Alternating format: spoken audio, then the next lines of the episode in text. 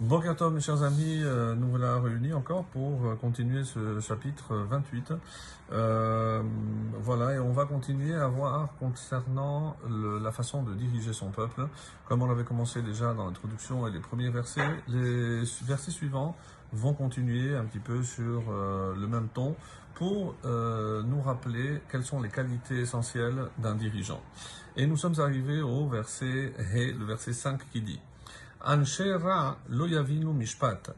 Alors, Anshera, est-ce que ce sont les hommes de mal ou Ra, ici c'est un adjectif, les hommes mauvais. On peut lire de, deux, de deux façons.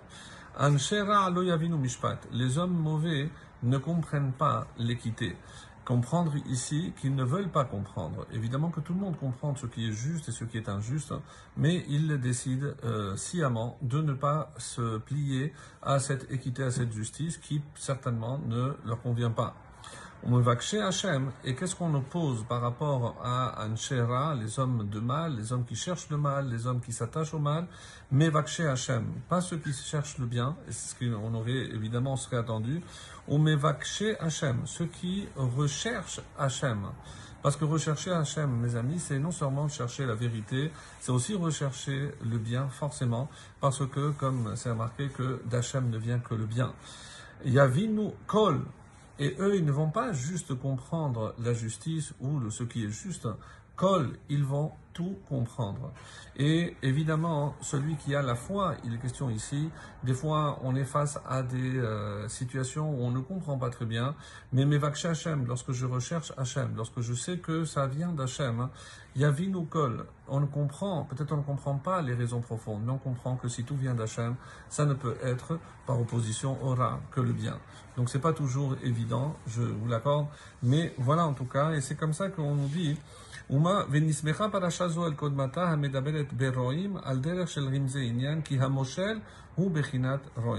donc pour bien nous faire comprendre que de, manière générale ici, tous ces hommes, on parle ici de dirigeants. C'est pour ça qu'on avait parlé, rappelez-vous, de berger. Parce qu'un dirigeant, c'est en quelque sorte, et surtout un berger. Et pour certains commentaires, ici, Anshera Loyavin ou Mishpat, ils ne comprennent pas la justice ou l'équité. Mishpat, c'est aussi la Torah. Ils ne veulent pas comprendre la Torah. Ils pensent évidemment que quand la Torah est trop difficile, trop contraignante, ils vont chercher des excuses, des prétextes pour s'éloigner ou pour justifier leur comportement qui est contraire à ce que la Torah, euh, évidemment, prône.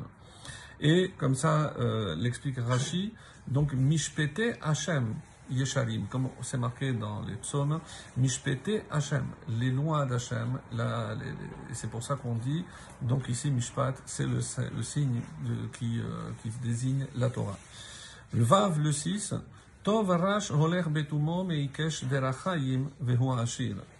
Tov Rash, mieux vaut le pauvre, Holer Betumo, mais qui marche dans son intégrité, donc quelqu'un qui est droit, Meikesh, que celui qui suit tortueusement des rachaim, deux chemins, vehu ashir, et qui est riche.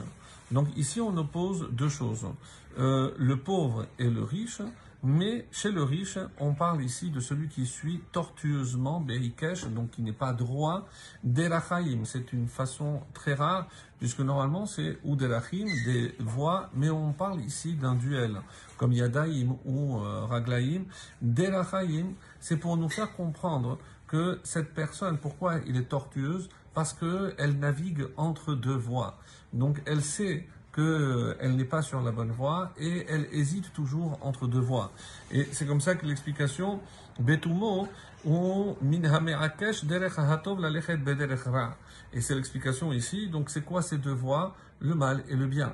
Donc pourquoi il est tortueux? Parce que il sait des fois, ne serait-ce que par exemple dans le commerce, on est euh, un peu, on va enfreindre un petit peu ici. Après, je vais faire le bien avec ce que j'ai gagné, je vais faire la tzedaka.